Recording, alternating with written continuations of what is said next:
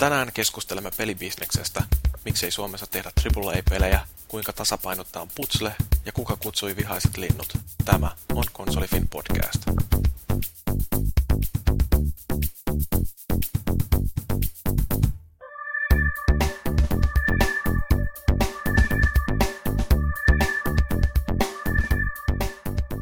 Joo, tänään on tiistai, maaliskuun kahdeskymmenesyhdeksäs päivä ja taas on KonsoliFIN podcastin aika. Tällä kertaa me ollaan onnistuttu keräytymään yhden pöydän ääreen ja täällä tota, niin paikalla meitä on ennätys iso ää, miehitys. Ää, me puhutaan pelikehityksestä Suomessa. Ää, mä oon tosiaan tää podcast-hosti Jyri, jos ette tiedä mun nimeä, niin mitä te ootte oikein tehnyt viimeiset kolme kuukautta. Ja sitten tota... meillä on täällä yleisön pyynnöstä paikalla myöskin Paavi. Sua on toivottu tänne osallistumaan. Joo, päivää, iltaan. Ja juuri näitä supliikkejä ollaan totuttu Paavilta kuulemaan. Ja sitten tota noin, niin toinen tällainen yleisön suosikki, äh, maaginen maagisetä. Terve, terve vaan. Kiva päästä paikalle taas pienen tauon jälkeen. Andy. Andy. Ja sitten tota noin, niin meillä on erikoisvieraina, tai itse asiassa me ollaan vieraina, koska me ollaan täällä näin Recoil Gamesin studiolla nauhoittamassa tätä, niin tota, meiltä löytyy täältä muutamakin kaveri. Voitteko kertoa, että keitä te ootte? Uh, moi, mun nimi on Burt Kane. Uh, Kaivoisen periksi haukkuvat täällä uh, Suomen maassa. No, selvä. Samuli ottaa syyvästi pallon siitä. Se meni tosi jauheasti, joo. Eli mä oon Samuli Syvähuoko ja, ja tota, mua ei kutsuta Sam Deep Holeiksi Suomen ulkopuolella. Ja olen Toni Holming ja mua kutsutaan Toni Holmingiksi, kutakuinkin. Joo, eli paikkana tosiaan on Recoil Gamesin studio ja tota, kertokaas vähän, että niin, niin, mitä teillä on ollut tässä viime aikoina työn alla? Um. Me, me ollaan vietetty tässä viimeinen tota, puolitoista vuotta äh, tämmöisen projektin parissa kuin Rochard. Tämä on tämmöinen tota, äh, downloadable-peli PlayStation Networkiin, äh, jota me ollaan tehty Sony Online Entertainmentille. Sen, sen kanssa tässä ollaan niin kuin, tota, paiskittu oikein urakalla. Joo. Kertokaa tota, ihmisille, jotka ei ole tutustunut Rochardiin, nähnyt vielä minkäännäköistä juttua siitä esimerkiksi KonsoliFINissä, että minkälaisesta pelistä on kyse? Um, Rochard kertoo uh, John Rochardin tarinan. John on tämmöinen tota, uh, avaruusmaineri, astrominer. Ja siinä, siinä seurataan niin kun, uh, uh, Johnin seikkailua. Johnny, Johnny on tämmöinen niin vähän vähän... huono-onninen kaveri, joka äh, työskentelee tämmöiselle valtavalle avaruusmainin korporaatiolle nimeltä Skyrik. Ja John ja sen äh, tiimi on, on äh, tekemässä töitä etsimässä mineraalia nimeltä Turbinium äh, tämmöisellä asteroidikentällä kolmetoista valovuotta tuohon suuntaan. Ja, ja äh, John ja sen tiimi ei ole, ei ole löytänyt niin kuin mitään pitkään aikaa.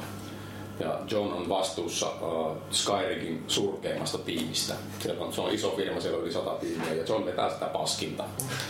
Ja tämä on se alkus siinä. Äh, John ja sen tiimi löytää asteroidin sisästä semmoisen omituisen rakennelman.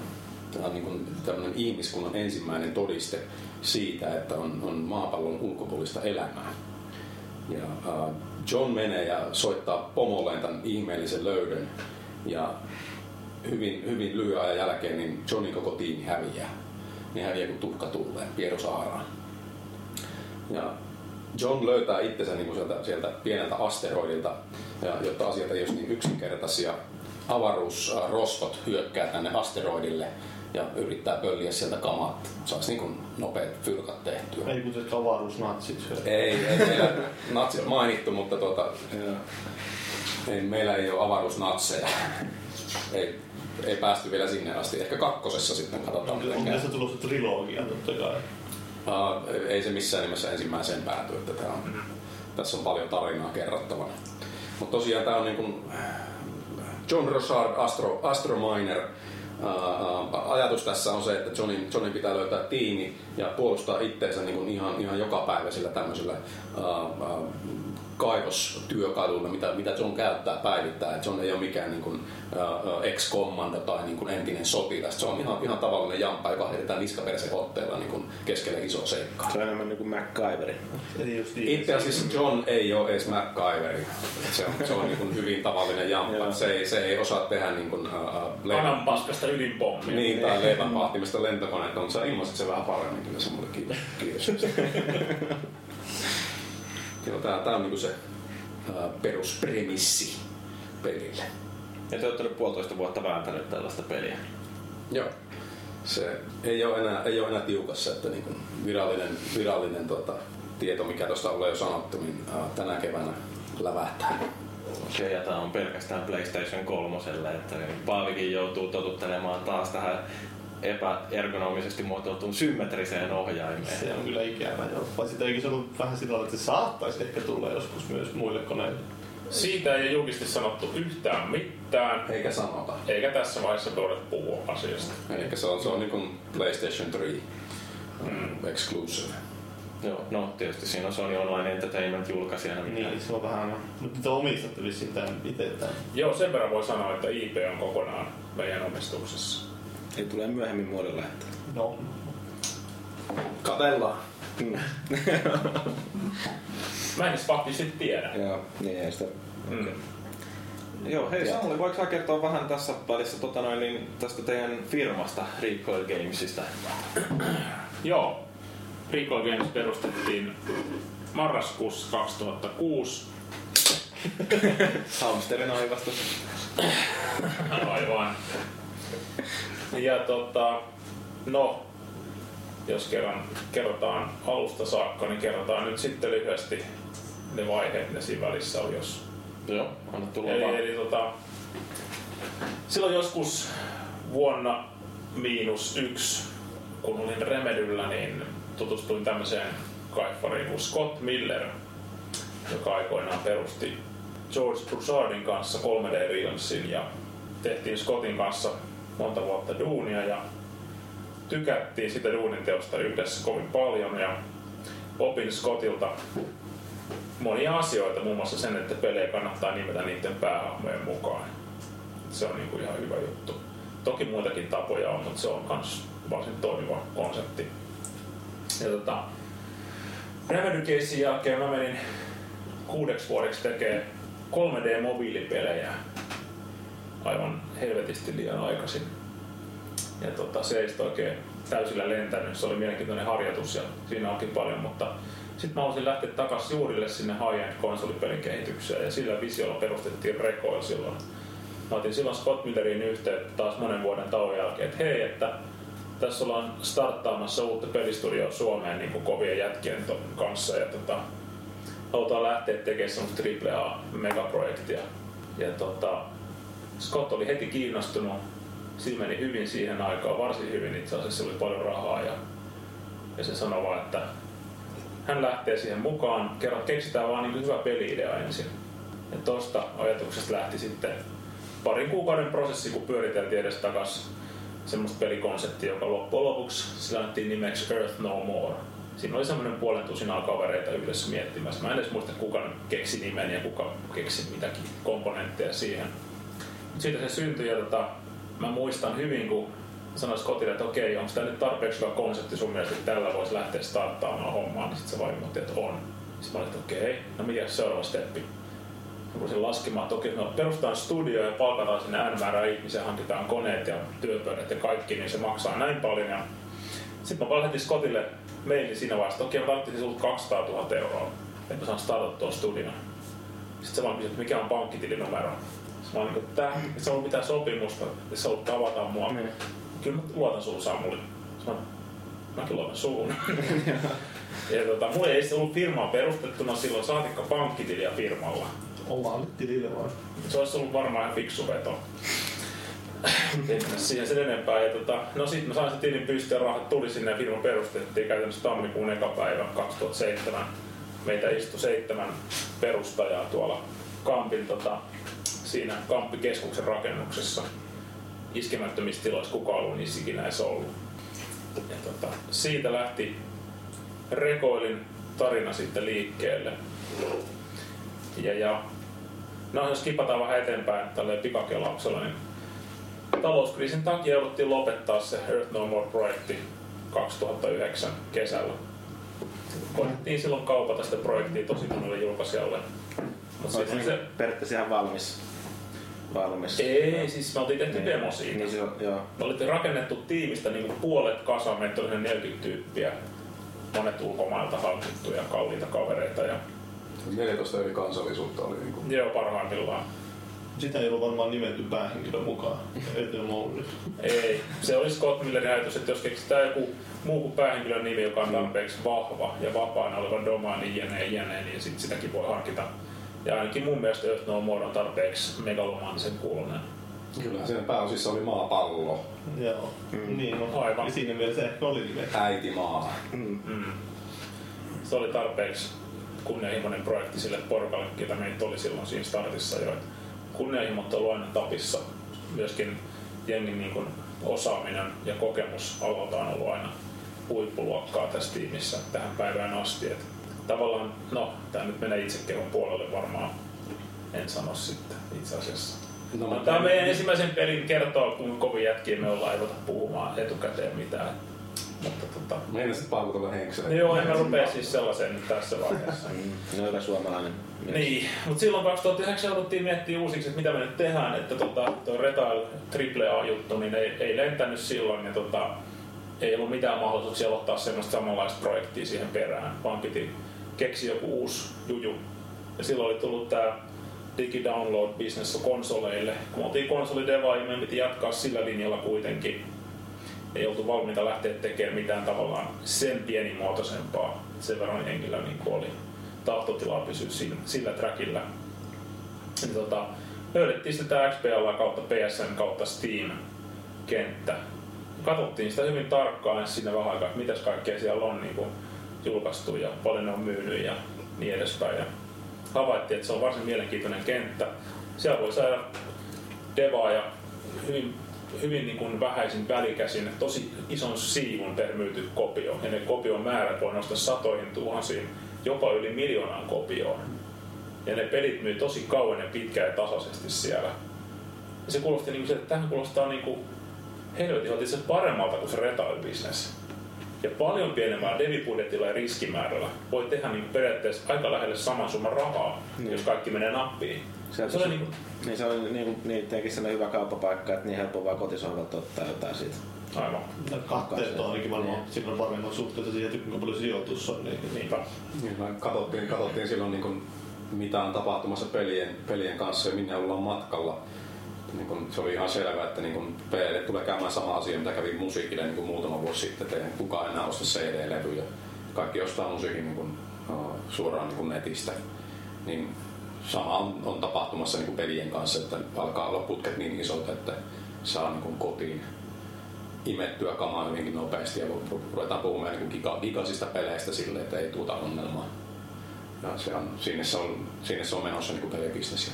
Me nyt ollaan tässä aika hyvässä asemassa siihen, siihen katsottuna. Niin. Toki on monia muitakin firmaa, jotka aloitti sen homman jo meitä ennen, jotka on nyt tehnyt isot miljoonat ja tekee jo tokaa tai kolmatta projektia siinä kentässä. Ollaan seurattu heidän jalanjäljissään tavallaan, mutta koitettu sitten keksiä myös uusia jujuja tähän meidän peliin ja meidän toimintamalliin. Et toivotaan, että pystytään niinku nousemaan sinne kärkikastiin tässä nyt sitten Rochardin myötä. Jääkö tuosta Earth No Moresta sellainen kutina kuitenkin, että joskus vielä haluaisitte tehdä sellaisen oikein megaluokan pelin? No se vaatii kyllä varmaan sen, että Rochard menestyy ensin aivan, tai joku meidän seuraava projekti menestyy niin paljon, että saadaan kymmeniä miljoonia siitä jäämään viivan alle ennen kuin voi lähteä jonnekin triple A-retaalle markkinaan uudestaan, koska sehän on koko ajan vaan projektit muuttunut isommiksi ja isommiksi. Sä et enää tee viisitoista miljoonalla eurolla kovin kummosta peliä siinä kentässä. Mm, siinä on riskit ihan eri, eri tasolla sitten. Aivan. Lähdetään luomaan jotain uutta, niin se ei välttämättä sitten ole. Että noita jatko-osia on helppo, tai helppo, helppo tehdä, mutta niin kuitenkin niin on. Onkin helpompi mainos niin. Markkinoida. Niin. Niinpä. Se on aina, jos olet uuden I P:n, niin tota, ei, ei kukaan jaksa lähteä sellaiseen, se on aina niin iso riski. Mm. Pelaajat odottaa koko ajan enemmän ja paremman näköistä kamaa sillä, että se niin kuin menee niinku eksponentiaalisena käyränä niinku se, se vaikeustaso devaajille sille, että se, se pitää näyttää ihan älyttömän hyvältä, mutta se tarkoittaa sitä, että se kestää kauan aikaa tehdä se peli ja sitten niinku aika on yhtä kuin rahaa. Ja sit pitää olla niinku iso, iso sotakirjastu, että sä pystyt tekemään semmoisen pelin. No, katsotaan miten tässä nyt käy. Sitten siinä on vielä se lisäjuone, että jos sä haluat pitää sen I P:n itselläsi, sä oot pieni devaaja, jolla jo, jo, jo, jo ei ole niinku track recordi retail-bisneksessä, niin kuka lähtee rahoittamaan kymmenillä miljoonilla sun projektia, jos ei sun itsellä ole sitä rahaa. Mm. Ja retail-bisnekseen ei voi devaaja mennä itse julkaisemaan pelejä. Siellä ei ole self-publishing-mallia olemassakaan, vaan, vaan sulla on pakko olla se julkaisija siinä välissä. Et se on, se on, mä en oikein näe kauheasti sitä mielenkiintoisena kenttänä ainakaan tällä hetkellä, mutta never say never. Joo. No me varmaan palataan tohon aiheeseen pikkasen myöhemmin, kun me ruvetaan puhumaan tuosta pelibisneksestä Suomessa, mutta toi, niin sitä ennen meillä on vähän rajoitusta jakaa Tonin kanssa. Haluaisitko sä kertoa jotain näistä tästä Rochardin leveleistä, koska sä olit levelisuunnittelija? No, uh... pelin mekaniikkahan perustuu aika paljon fysiikkapohjaisesti ja myös gravitaation manipulointiin, jolloin tota, siinä ää, tällaiset puzzle-osuudet, mitä nyt ylipäätänsä tässä pelissä on. Okei, peli on ää, taistelu ja puzzle-painotteinen, enimmäkseen seikkailua ja tarinaa siinä seassa. Ja tota, kun alettiin tekemään jotain tällaisia niin kuin puzzle-osuuksia, niin huomattiin, että koska kyseessä on vetovoimamuokkausta, fysiikkaa ja pelaajalla on sitten vielä siihen lisäksi aseistusta, niin meillä oli jumalaton arsenaali tehdä kaiken näköisiä erinäköisiä, hyvinkin monimutkaisia puzzleja pelaajalle. Ja mitä pidemmälle produktiossa mentiin, sitä enemmän huomattiin se potentiaali. Ja joissain kohtiin sitten huomattiin jopa, että nyt ollaan tehty liian monimutkaisia juttuja ja jouduttiin lähteä sieltä sitten pikkasen takas, takaspäin. Ja palatakseni tuohon, mitä sä kysyit aluksi, eli meillä on useita eri environmentteja, jotka on just tässä, mitä Burt Kane mainitsi. Tällainen kaivospaikka, mistä peli lähtee käyntiin ja sieltä sitten näille mystisille kaivauksille vähän eri henkistä ja Ja tota... Kuulupan tässä saa paljastaa. Kysytään näin tässä vaiheessa. Sano, sano. Korkeamman päällä. Sano enempää meillä on sanottu, mitä paikkoja pelissä on. Sä voit paljastaa sen koolla alkavan mestan lyhyesti. Kokkola. Kyllä, Kokkola. Eli tässä päästään Suomeen Kokkolaan. Koko Kokkola. Koko Kokkola. Koko Kokkola. Terveet vaan Kokkolaan kaikille. Mä olen opiskellut siellä. Mä olen syntynyt siellä. No niin. Asiallista. Jumaleista. Joo, eli Kokkolalla alkava paikka, kasino. Aivan. Meillä on hyvinkin eksoottinen ympäristö. Tämmönen avaruuskasino, missä... Se riittää siitä. Se on okei. Jännityksen alto jalkoja. Älä kerro enempää. Herättäköön mielenkiinnon. Kyllä. Olisiko siinä jotain semmoista peliä, joka on julkaistu, joku semmoinen, johon ehkä pelaajat osaisi liittää ja sitten ne... Ei varmasti. Ei varmasti. Oliko se ihan täysin uniikki? Kyllä, kyllä se on aika hauskaa läppää siellä tulee, että ei ole silleen niinku... Ei ole monessa pelissä nähdä tämmöisiä juttuja. Se, no, mitä me itse ollaan sanottu on se, että niin kun me otettiin niin kun tutut elementit monesta pelistä, mitä me niin kun tykätään, mistä me itse tykätään devaajina. Ja sitten niin kun poimittiin sieltä ne parhaat jutut, pistettiin ne pussiin, sekoitettiin ja sieltä tuli Rochard. Kyllä se on niin vanhat tutut elementit, mutta ihan, ihan uudella tavalla esitettynä ja niin yhdistettynä. Ja, no, kohta näette. Se on ihan helvetin hauskaa. Mä, mun pitää aina niin kun muistuttaa itseäni, että no, niin, nyt mä taas pelaan tämän peliä, että niin kun, mulla menee silleen puoli tuntia aina hukkaa silleen, että ai saatan pitää töitä. Joo, siis mitä mä muistan sitä, kun mä pikaisesti kokeilin tätä Rochardea silloin joskus muutama viikko sitten, niin siinä niin kun, äh, perusmekaniikka tuntuu ainakin olevan aika yksinkertaisia. Että se, niin kun, lisäksi, että se näyttää kaksi D-tasoloikalta, että siinä niin kun, hypitään ja, ja tota, niin, kai siinä jonkinnäköistä platformaustakin oli, mutta et siinä niin kun, tää G-lifter, kun se oli se? G-lifter. G-lifter oli tää näin tää... työkalu, jota Rochard käyttää, niin, niin sillä tosiaan poimitaan jotain esineitä ja niitä sai sitten ammuttua eteenpäin. Ja ja sit siellä oli niin kuin... Laskee hyvin tarkasti tiettyyn pisteeseen sen Joo. esineen. Ja sitten oli tota, erilaisia voimakenttiä, oli niin kuin nämä, joista orgaaninen materiaali pääsee läpi, ja sitten sellaiset, joista pääsee vaan ei-orgaaninen materiaali. Niin, tota, onko siinä jotain sellaisia muita elementtejä vielä, joista niin kuin nämä puzzlet koostuu vai? No, oliko toi vitsi? Siellä on ihan helvetisti eri elementtejä vielä, ihan suoraan sanoen. Se, mikä on, on Rochardissa hauskaa, on se, että se... Mä tiedän, että Toni uhkuu intoa kertoo ne kaikki. No, mutta Toni tietää asiassa, se on tehnyt sen pelin. Se on tehnyt sen. Se, mikä on siistiä Rochardissa, on se, että niinku, se, se ei mene niin monessa pelissä tapahtuu, että sulle opetetaan niinku pelin perusmekaniikka alussa. Ja sit sä tahkoot sitä niinku seuraavat kuusi tuntia, kahdeksan tuntia, mikä on Rochardin muuten sattumalta toi playthrough time, kuusi kahdeksan tuntia hauskaa. Eli siis alussa opettaa mekaniikka ja sit sitä ruvetaan muuttelemaan ja heittelemään uusia elementtejä koko ajan. Ja se jatkuu niin koko pelin kaaren läpi. Siinä on niin se gameplay muuttuu. Se ei ole vaan niin yksi juttu, mitä sä teet. Ei vaan se puutu siihen. Ei todellakaan. Me esitellään koko ajan uusia mekanismeja. Ja no, Toni, sä tiedät, sä oot tehnyt. Joo, ja varsinkin sitten kun lähtee yhdistämään näitä mekanismeja aina.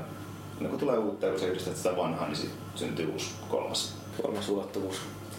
Varmaan ainakin kymmeniä eri tota, pelimekaniikka-ulottuvuuksia, voisi sanoa, ei varmaan satoja, mutta kymmeniä erilaisia asioita. Sitten niitä yhdistelmää on tehty eri puzzlet sinne leveleihin. Kyllä.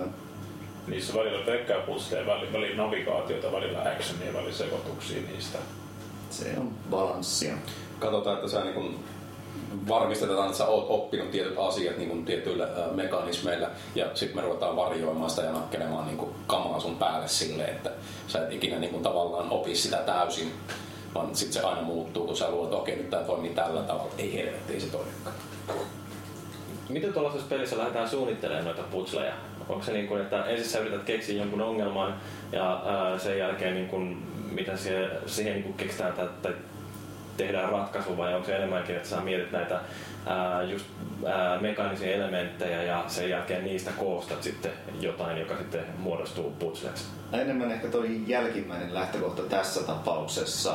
Kun pelissä mennään eteenpäin, meillä tulee vähän väliä uusia elementtejä, jolloin me halutaan käyttää näitä uusia elementtejä mahdollisimman paljon sillä hetkellä, kun niitä tullaan. Tietenkin näitä vanhoja elementtejä myös, mutta sitä kautta pelaajalle opetetaan uudet asiat ja samaten sitten suunnitellaan sen mukaisesti, että eka tulee yksinkertainen palapeli, jossa opetetaan asiaa ja sen jälkeen tulee monimutkaisempi ja sitten aletaan yhdistellä ja sitten myöhemmässä vaiheessa palataan niihin uusilla variaatioilla. Mehän tehtiin tuossa asiassa niin tota paljon, paljon testausta Sonyn kanssa ja siinä niin kun Sony, Sony oli meille ihan valtava apu, että niillä on, niillä on valtava tämmöinen testilaboratorio Jenkeissä, jossa niin ne pistää vain jampat pelaamaan siellä ja sitten testaa ja antaa meille feedbackia. Mehän, mehän niin tehtiin puzzleja ja, ja sitten lähetettiin se Sonylle.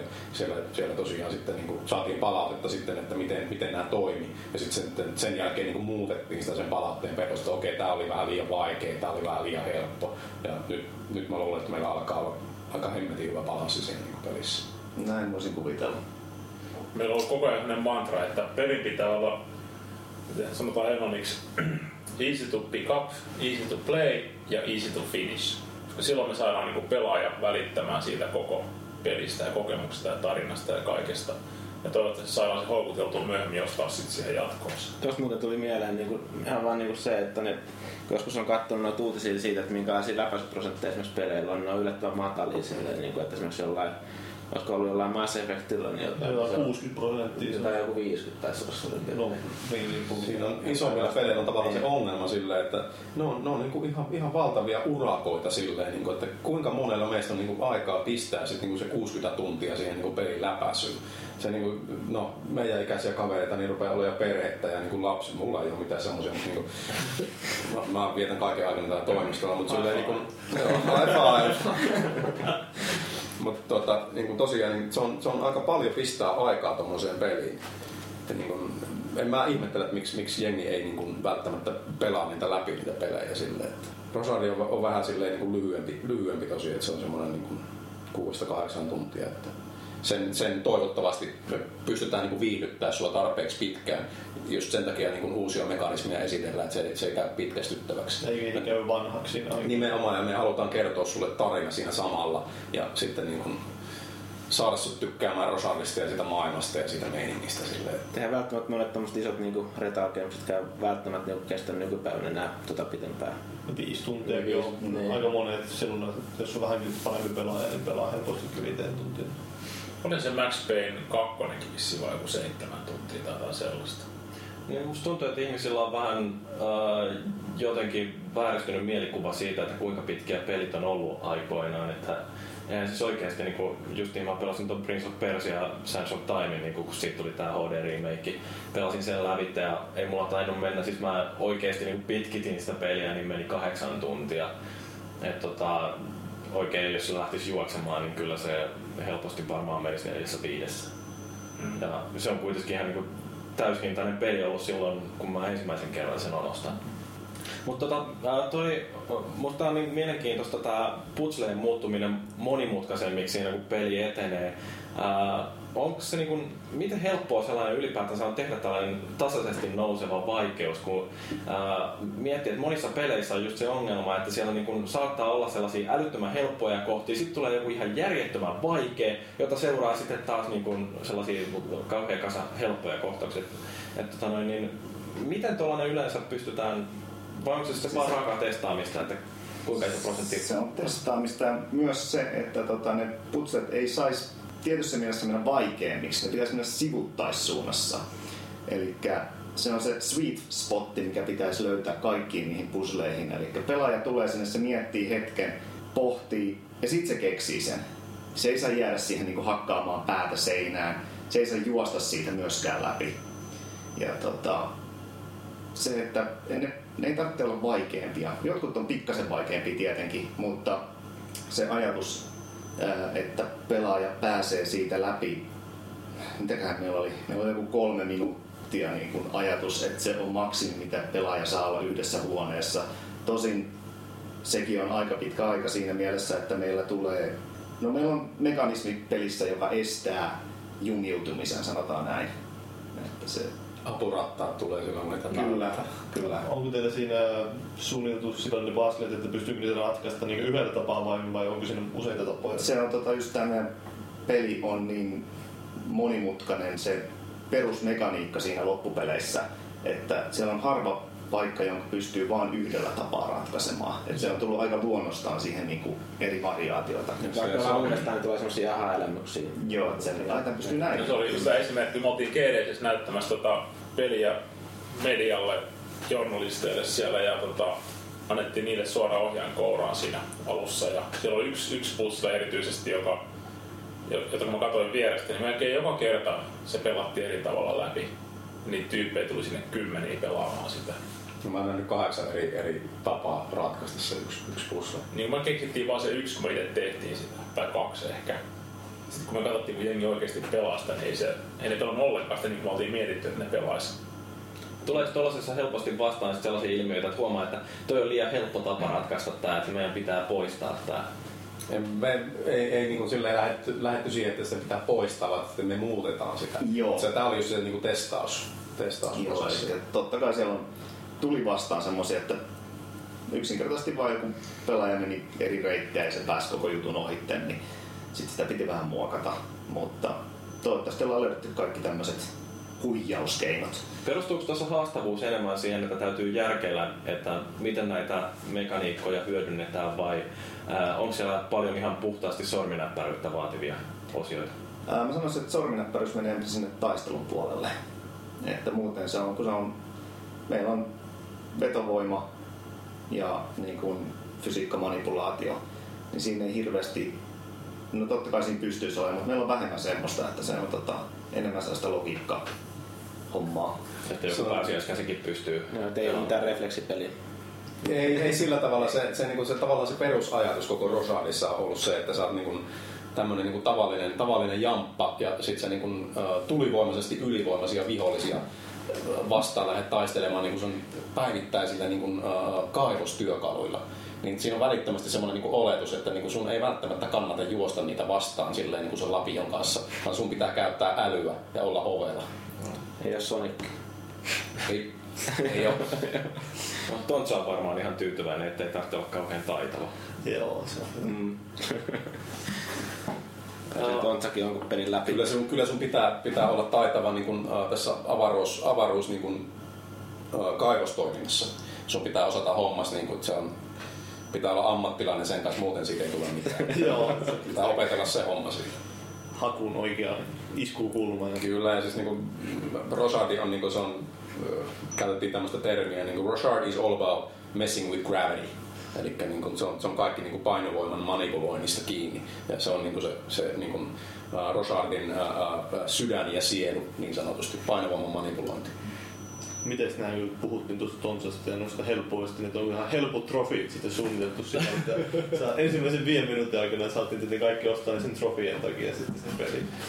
On, siis meillä on, on trofeja siellä paljon. On joo. On, on ja niin kuin, tota, se oli hauska seurata sitä, kun on, äh, pelautettiin niin kuin, pressijengillä sitä San Franciscossa. Niin se oli niin kuin, iso osa jengeistä niin kuin, spottasi, että hei, tuolla jossakin niin kuin, toi, toi trofi, on pakko päästä sinne. Niin, se oli, me keksittiin tämmöinen termi kuin trophy whore.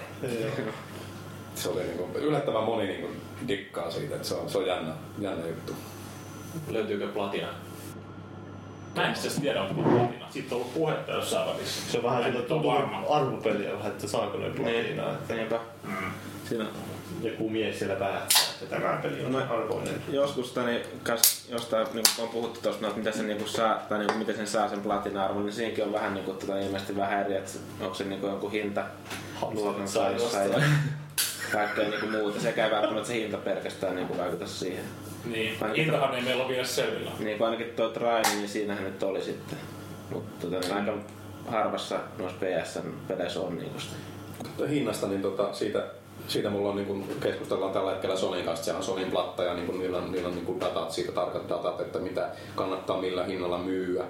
Niin kuin, tää on mun, ei edusta välttämättä firman näkemystä, niin kuin henkilökohtainen mielipide, mutta kyllähän me niin kuin varmaan siellä, niin kuin, niin kuin, miten sen sanoisi, higher up skaalassa ollaan silleen. Mitä Trainin luokkaa? En tiedä, Traini on mahtava peli, katsotaan päästäänkö samaan. Tuota. Mm. Toni, tota, niin löytyykö tuolta joku semmonen leveli, josta sä oot ollut oikein erityisen ylpeä, tai onks niinku, äh, kun oot saanut jotain niinku valmiiksi ja näet sen niinku sitten pyörimässä tuolla pleikkarin ruudulla, niin jotain sellaista, mikä, mikä saa niinku röyhistämään rintapieltä, että tää on niinku, minä suunnittelin tämän. Jaa. Kaikki näkee. Helpoin vastaus on tietenkin boss fight tähän näin. Mutta siitähän mä en voi puhua yhtään mitään. Se on niinku... Niitä ei oo pillattu vielä mitään. Mut se, niin. No, sitten kun, sitten kun on, on niinku... Äh, kerrotaan kohta vähän enemmän pelistä, niin sit, sit voidaan sanoa... Mit, mitä Toni teki sinne. Toni, mm. niinku, no, päätä rajattavia juttuja. Siellä on yksi, yksi kohta, mikä on mulle tosi lähellä sydäntä. G-swingauskohat. Toni teki. Tässä on uusi termi, joka just spillattiin. Mm. Eikä ole siitä enempää, että tämä on vähän tämmöisiä pieniä. Mutta sen on huomannut, kun ihmiset pelaa sitä peliä, niin tota, monella on eri ne lempikohdat. Et siellä ei suoranaisesti ole yhtä semmoista paikkaa tai edes paria, mitkä on niinku suuria suosikkeja, vaan että siellä on paljon paikkoja, mitkä ihmiset pitää niistä vaan, että niitä on hauska pelata. Oli to, tosta niinku tulee vielä tosta niinku pelin tekemistä ja Tonin, Tonin osuvasta siitä mieleen sille, että se oli ää, tässä muutama kuukausi sitten, kun väännettiin kiukulanta pusleja, pusleja kasaan, niin tota, se, oli, se oli ihan mahtava tulla aamulla toimistolle ja sitten Toni tulee silleen niinku semmonen, semmonen niinku evil mastermind ää, katse, katse ää, kasvoille ja sormet hipoo toisiansa silleen niinku naputtelee toisiaan vasten ja että hei, mä tein uuden version sitä puslesta, katsotaas nytte. Mä, mä niinku aina niinku uhkuin intoa silleen, että jes, että niinku, mä pääsen taas testaamaan uutta puslea, jota mä en ole ennen nähnyt. Se oli, se oli niinku ihan mielettömän siistiä. Ja niinku äijät osaa asiansa, niin se oli, se oli vaan niinku siistiä päästä pelaamaan se niinku neitsellisenä eka kertaa. Ja sit se oli niinku Toni otti siinä niinku muistiinpanoja ja naureskeli siinä vieressä niinku, että ottaa sä avutun, kun sä et ymmärrä, että mä tein ton puolella. Eikö se ole ahdistavaa pelata, kun tietää, että sinne joku, joka on suunnitellut sen pelin kattoo ja nauraa sinne vieressä? Ei, kun mä, mä oon tavallaan oppinut hyväksyä sen silleen, että se niinku sit saa nauraa niinku silleen, että hitto sä oot niin tyhmä. Sulla meni niinku neljä minuuttia, mä ajattelin, että se kestää kolme minuuttia. Et... Ja siis työkaverit on erittäin hyviä poikkaneja. Se on niinku ihan ehdoton resurssi, mitä kannattaa käyttää. Että se on kaikilleksi hauskaa vielä sitten. Kyllä, niillä saa ilkkua oikein mainiosta. onko teillä sitten tosiaan, teillä oli siellä Sonyn, oli siellä julkaisijalla oli testaaja, niin onko teillä se täällä ollut pelkästään se, että te olette niin porukassa testannut sitä peliä sitä mukaan, kun te olette tehnyt vai? Eka, eka versio, jota mä niin aina itse täällä tehdään. Niin tota... Kyllähän meillä kävi tota, niin alan ihmisiä täällä. Sitten se oli myöhemmässä, myöhemmässä vaiheessa, kun me oltiin jo niin tiedettiin, että ne suurin piirtein... Oltiin lähdetty niin jossain alfa-vaiheessa, niin kokeiltiin vaan, että on liian vaikeita, no. Ne putsettiin, me varsinaisesti muuteltu, niin taitettu pois niitä varsinaisesti enää. Se oli vähän lähinnä semmoista niin verifikaatioita silleen, että niin vahvistusta silleen, että ne toimii. Kerron vielä, että miten joku pääsee level designeriksi. Äh, mä... no... kuusi vuotta, seitsemän vuotta alalla, taustalla. Äh, laitoin... henkilökohtaisesti ryhdyin graafikon kautta, eli ryhdyin graafikoksi sieltä sitten ovi jalan väliin, kuten sanonta menee, sieltä sitten tosiaan designeriksi, level designeriksi. Ää, sitä miten pääsee alalle suoraan design puolelle, niin kai se on modi, modimaailman kautta aika pitkälti. Itse en tosiaan siihen sitä kautta on tullut, vaikka on tehnyt modeja erinäköisiin peleihin ihan huvikseni. Minkälaisia ominaisuuksia level designerilta vaaditaan? Pitääkö olla lihaksikas? Kyllä. Siis ensimmäinen sääntö on lihaksikas ja hyvä tukka. Se on ihan Paavi. Joo. Eikö se suurin piirtein ole siinä? Niin? Joo. Tuommoisen työhakemuksen kun pistää paikkaa taas. Joo. Me tykätään täällä Recoilla kauniista ihmisistä. Sen kyllä huomaa. Se saattaa myös auttaa, että osaa ajatella laatikon ulkopuolelta ja tosiaan ää, tasapainottaa asioita, että, ne, että pelaajan flow toimii. Siis tuosta niin laatikosta tulee mieleen silleen, että se niin lähdettiin tekemään Rochardia, niin mä, mä niin miettii, että nyt meidän pitää niin miettiä niin silleen pelkistää säädöstä niin laatikon ulkopuolella, sisäpuolella. Sitten me vaan niin otettiin se pelkästään se laatikko. Konkreettisesti. Me niin unohdettiin se ajattelu ja sitten se sisäpuoli ja ulkopuoli ja sitten meillä jäi se laatikko. Se on, niin kuin, se on myös hyvin niin kuva Rochardia. Sitä viskellään siinä pelissä, joka on pelvetin koossa. Se on meidän companion kiinni. Heitetäänkö se lopuksi sitten jonnekin hornaa? Pettää sut siinä lopussa. Sä menet naimisiin sen kanssa. Tässä on vähän onnellisempi loppu kuin joissain peleissä. Siis spoiler. Se on trilogian toisessa synkemmässä osassa sen vetoos.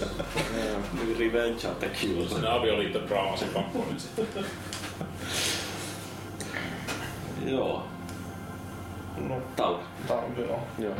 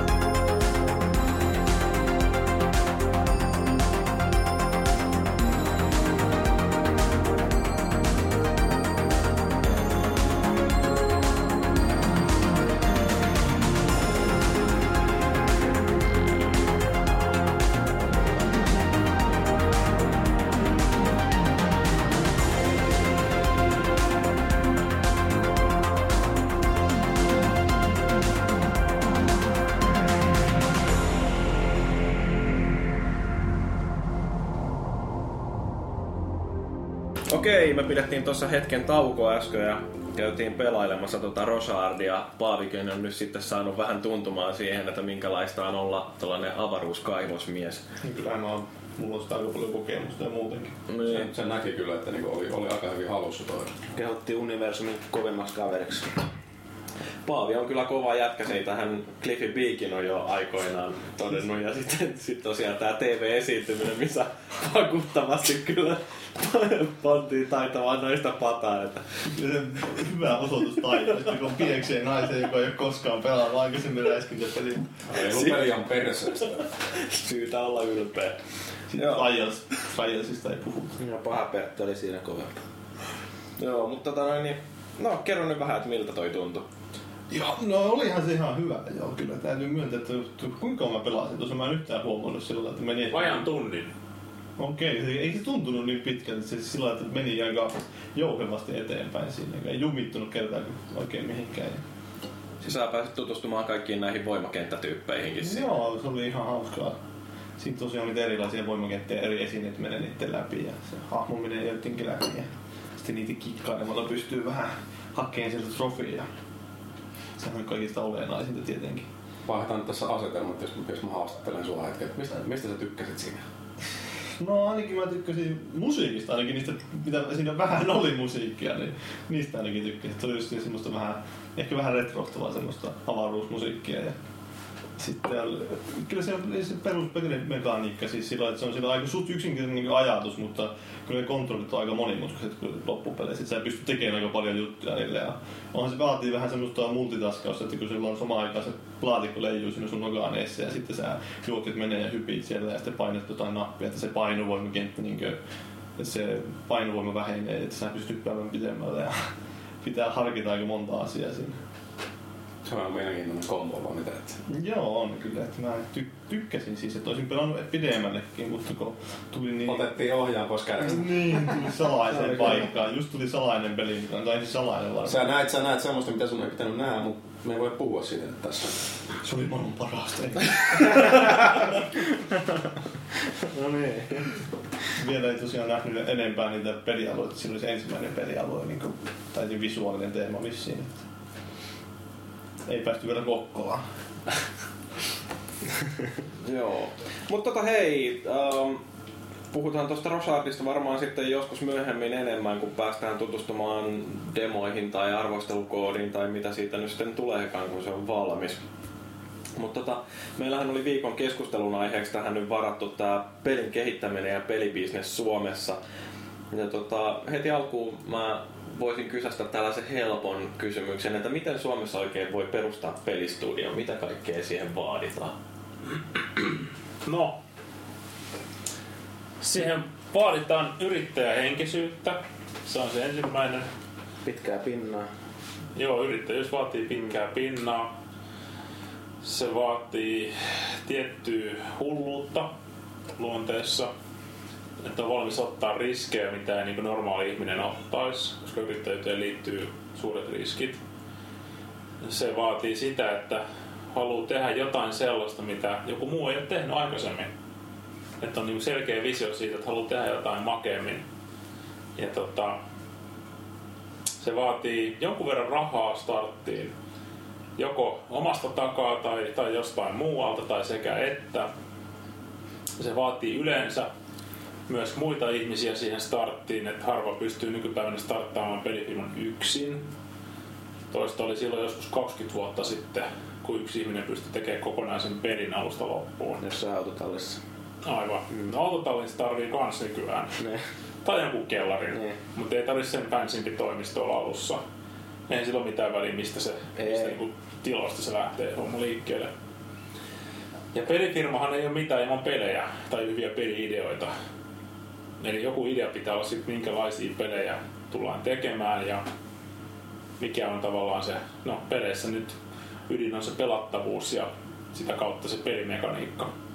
Että mikä on se pelimekaniikan ydin, mitä lähdetään tekemään. Et toki se voi olla sellainen juttu, mikä kehitetään sitten vasta niinku kimpassa myöhemmin, kun se firma on perustettu, mutta ei se haittaa mitään, jos siitä on jo haisu siinä heti kättelyssä. Et ehkä näillä eväillä pääsee jo hyvin starttailemaan. No, ideoita ei kukaan tule tyrkyttämään, mutta mistä Suomessa voi saada rahaa, jos haluaa tällaisen, jos tuntuu niin kuin, että idea löytyy ja ää, on intoa, niin mistä voi lähteä hakemaan sitä rahoitusta?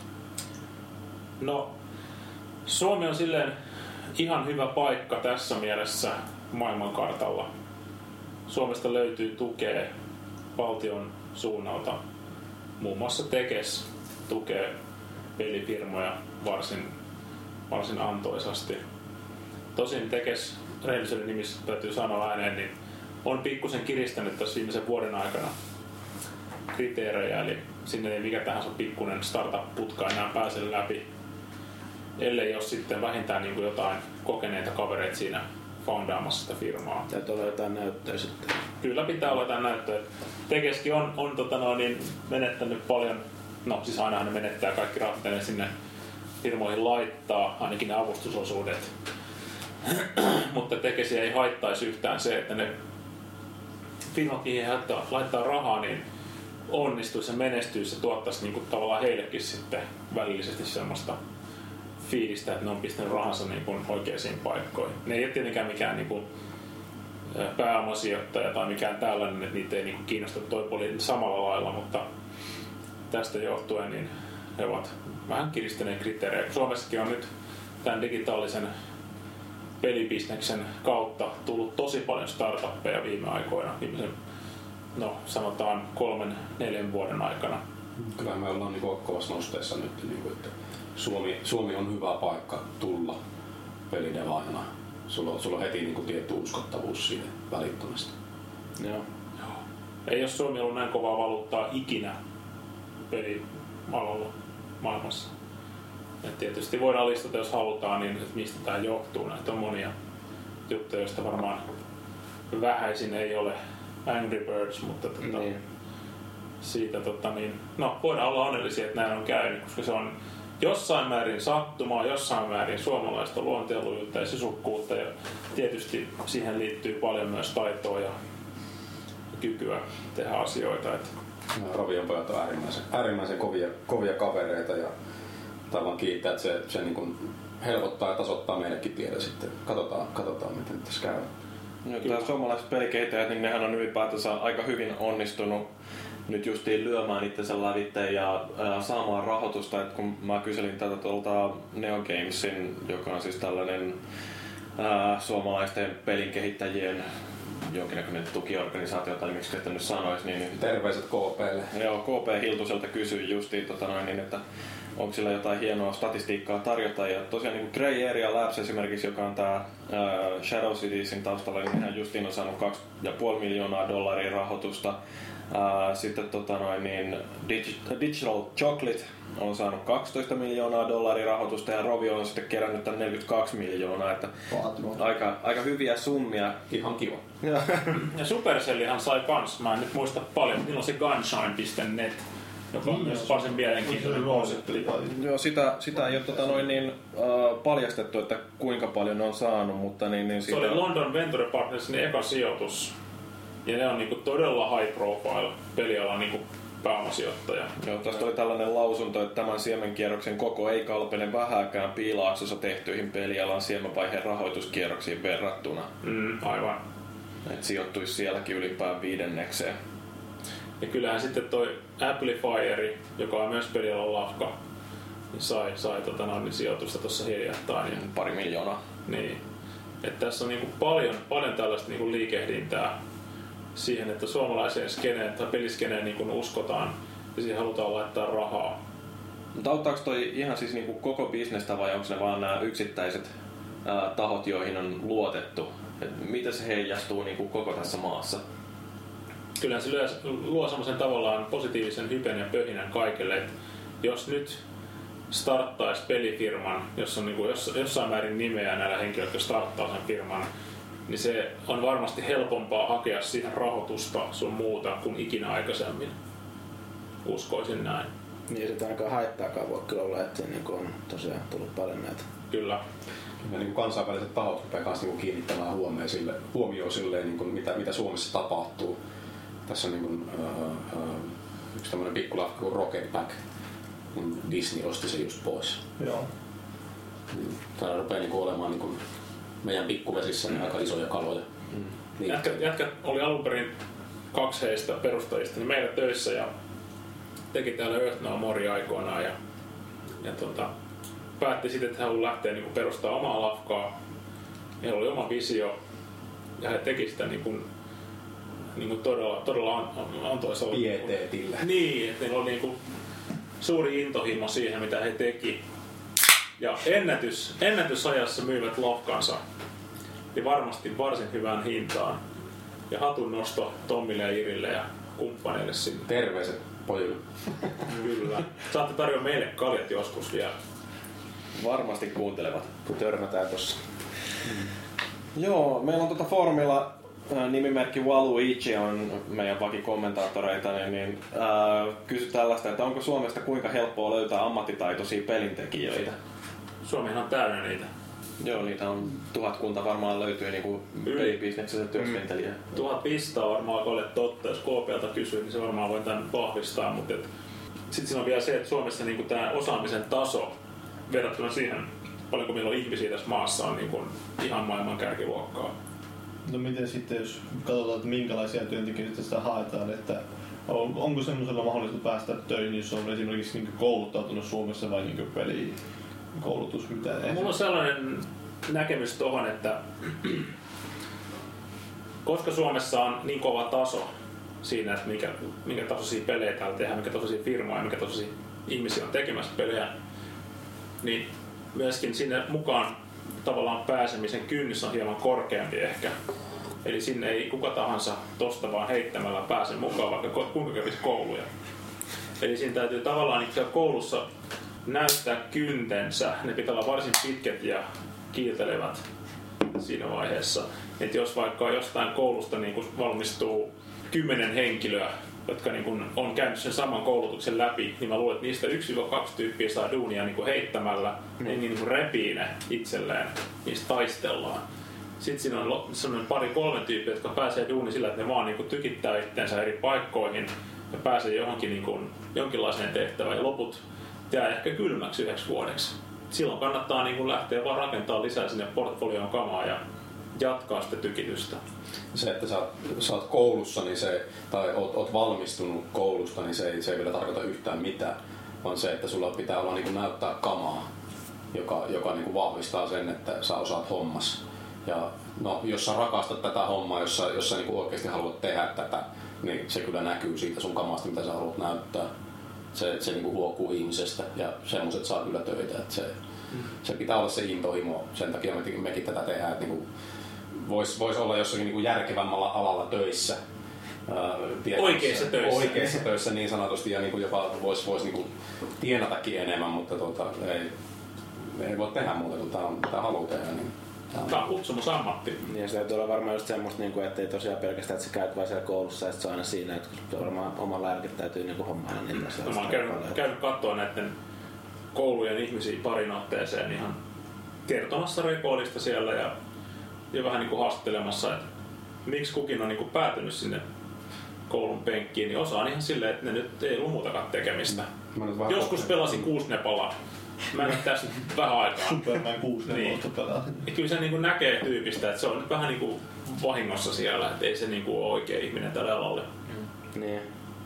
No kyllä varmaan tuossa niin kuin pelialalla ihan niin kuin missä tahansa. Mä itse olen niin kuin opiskellut yliopistossa tietojen käsittelyä ja ollut siellä niin kuin oppinut jotain C plus plus -koodaamisen perusteita, mutta niin ei se tarkoita, että siinä vaiheessa kun mulla oli paperit, tai itse mä en koskaan joutunut odottaa, että mulla olisi ollut paperit, mutta sillä, että kun mä ensimmäisen kerran johonkin menin töihin, niin eihän mä töitä osannut tehdä. Et kyllä se niinku tulee sitten vasta sen tekemisen myötä, että siellä niinku ihan perustaidot tulee jostain koulusta, mutta se varsinainen ammattitaito tulee sitten vasta sen tekemisen myötä. Se on varmaan hyvä, että näissä sen takia näissä nykyäänkin noita työharjoitteluita sun muuten, että sä pääset oikeasti sinne pitemmäksi aikaa. Esimerkiksi niinku tuossa sijoitukummuskin siinä pelialalle, niin päästään johonkin suomalaiseen pelifirmaan sitten niinku kattoo vähän sitä oikein meininkiä siinä. Rovio oli sitten se, mikä niin. Rovio Akademi nyt, että se oli vissiin tässä kevään lopulla vai miten se oli, joku, joku muutaman kuukauden.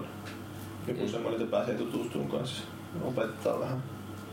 Tuosta niin koulutuksesta vielä, niin se, sä käyt pelikoulutuksen läpi, niin se antaa sulle perusvalmiudet alkaa opettelemaan sitä hommaa. Mm. Niin. Se, että sä koulussa saat ne niinku ihan perustyökalut, mutta et sä siinä vielä oikeasti osaa tehdä mitään. Opetetaan oppimaan. Kyllä, ja se, se on niinku pelialalla mm. ja no melkein millä tahansa niinku tietokonealalla silleen, tota, tietojen käsittelyhommissa silleen, että sun, sulla pitää olla hirveä drive niin kun päivittää sitä sun omaa ammattitaitoa. Mm. Sun, sun pitää osata itse hakea sitä tietoa. Tää voi kuvitella se, että kuinka monta, monta vuotta on niin kun tehty tietokonepelejä. Uh, rupeaa olemaan varmaan niin kun kolmekymmentä semmoinen, niin kun kolmekymmentä vuotta on tehty tietokonepelejä. Tää on, tää on tosi nuori ala. Ja siis me, me niin kuin kehitetään tätä hirveällä vauhdilla eteenpäin. Koko ajan niin kuin softa kehittyy, millä sitä tehdään. Ja niin kuin me opitaan niin kuin tämmöisenä pelintekijäyhteisönä, mitkä on, on, on siistejä juttuja. Ja sitten ne, ne niin kuin hyvät jutut seuraa ja ne niin kuin paskat hommat jää sinne niin kuin, niin kuin pois siitä systeemistä.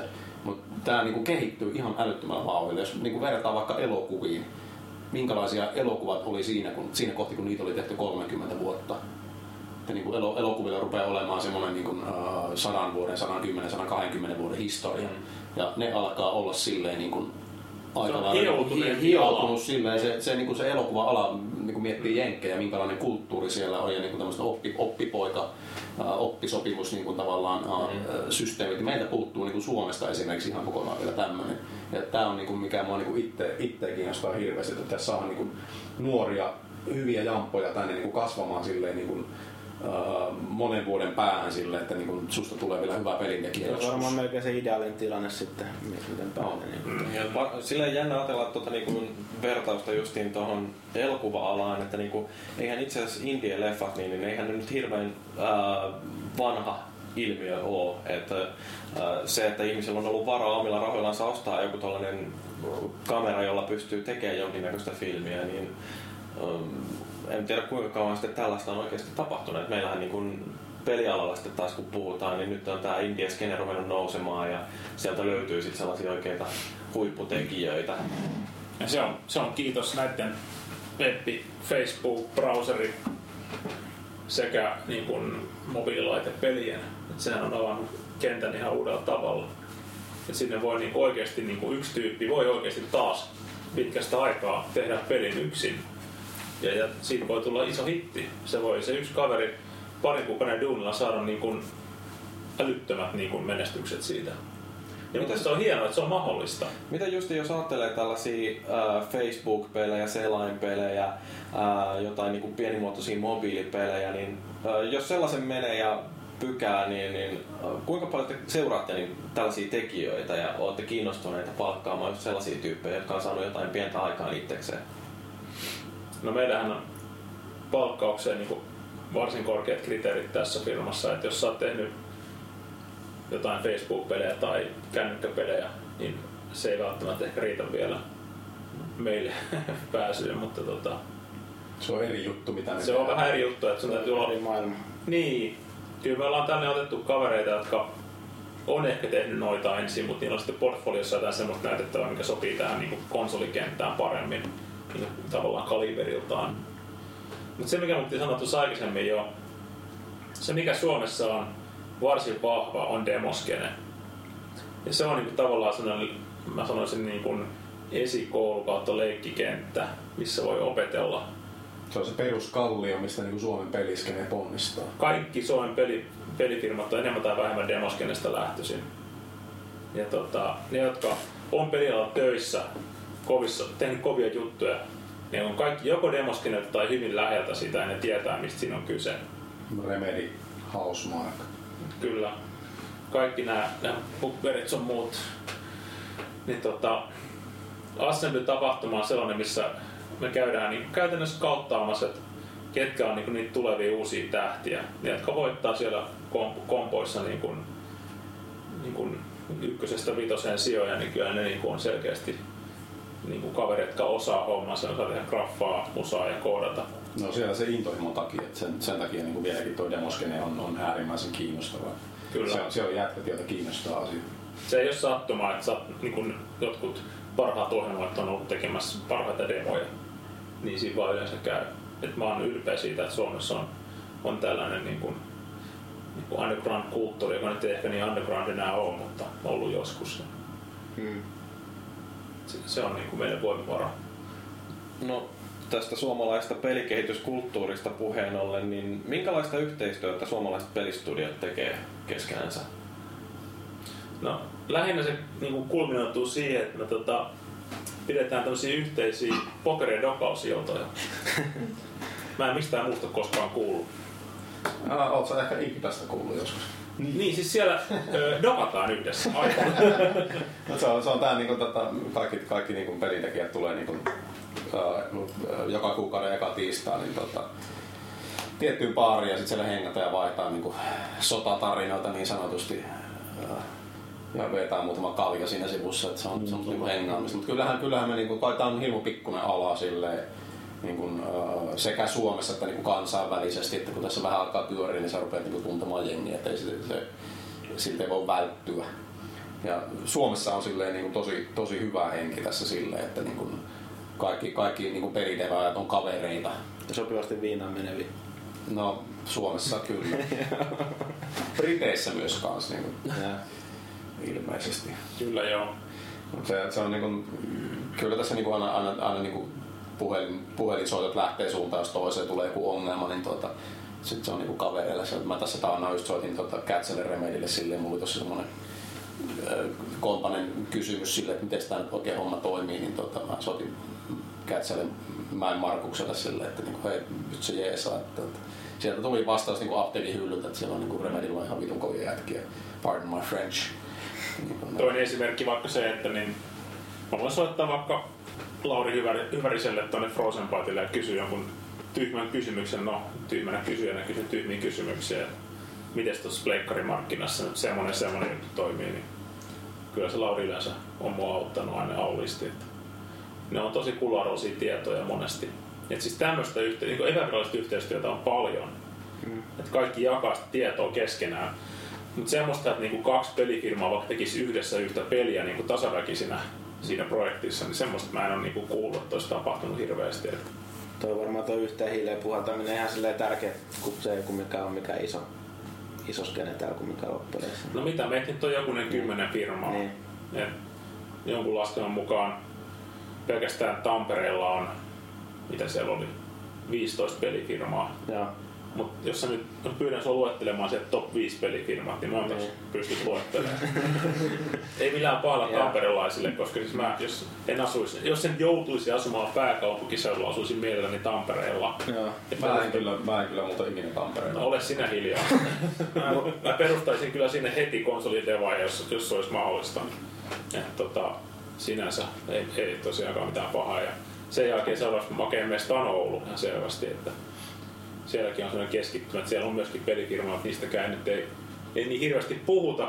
Piksu. Vielä.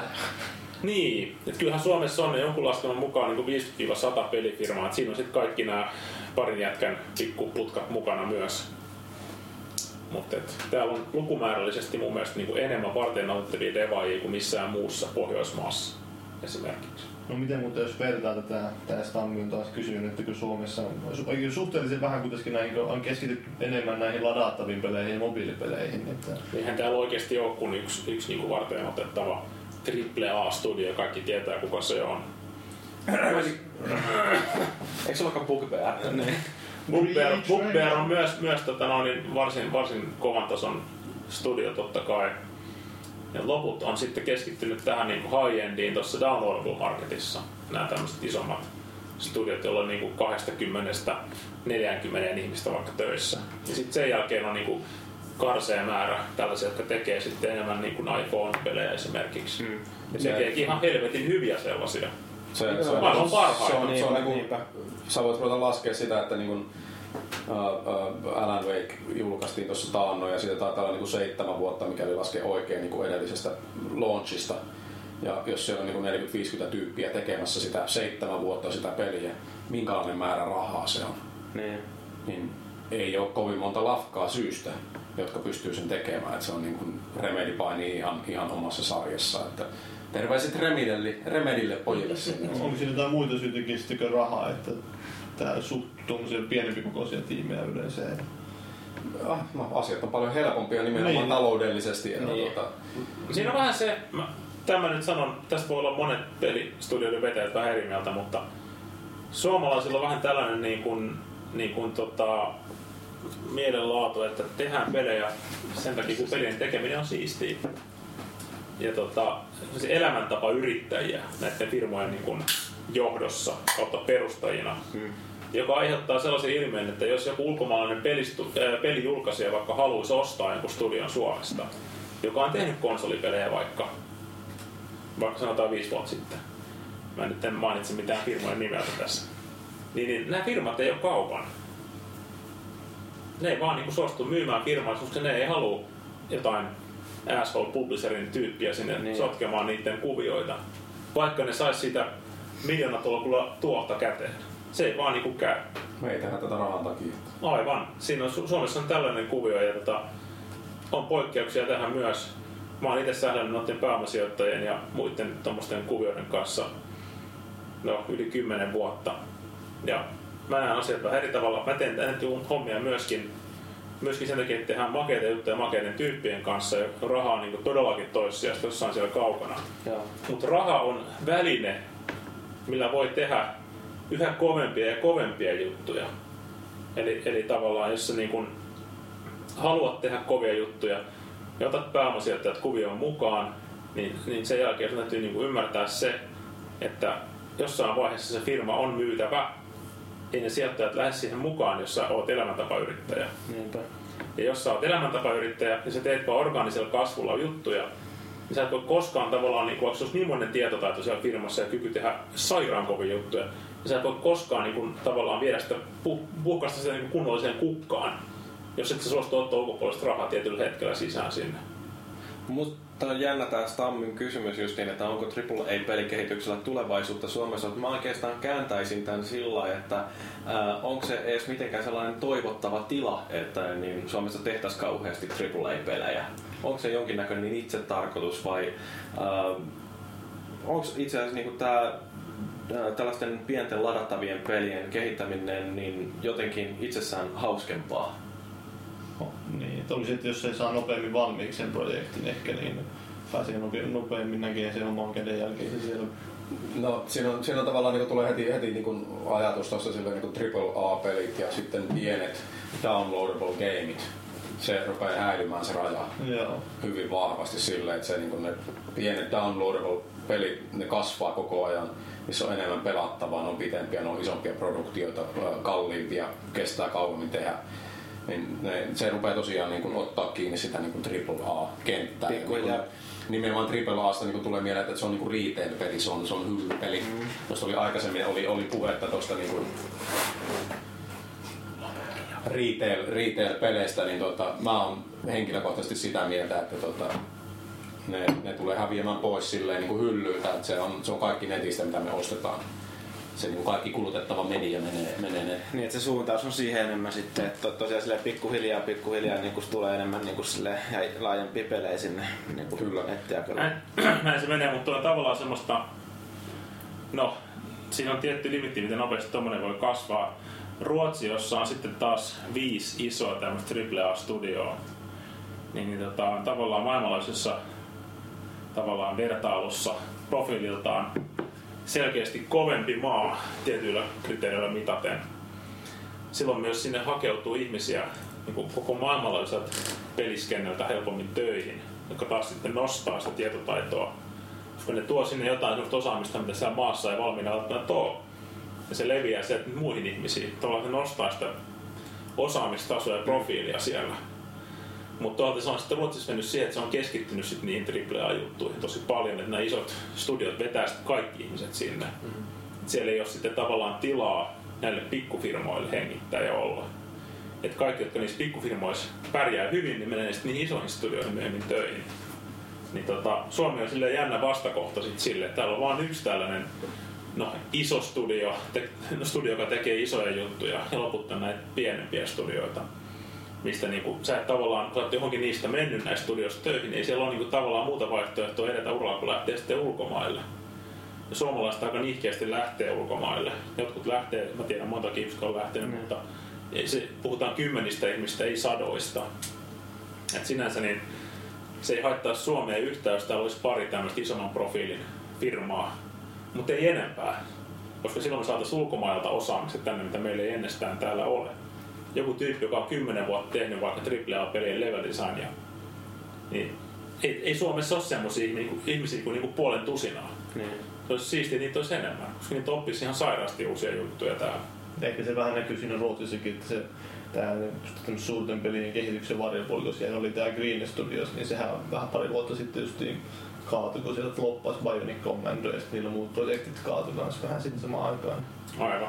Se on vähän niin kuin silleen, että sä oot yhtä hyvä kuin sun viimeisin projekti. Mutta isot kaatuu isommin.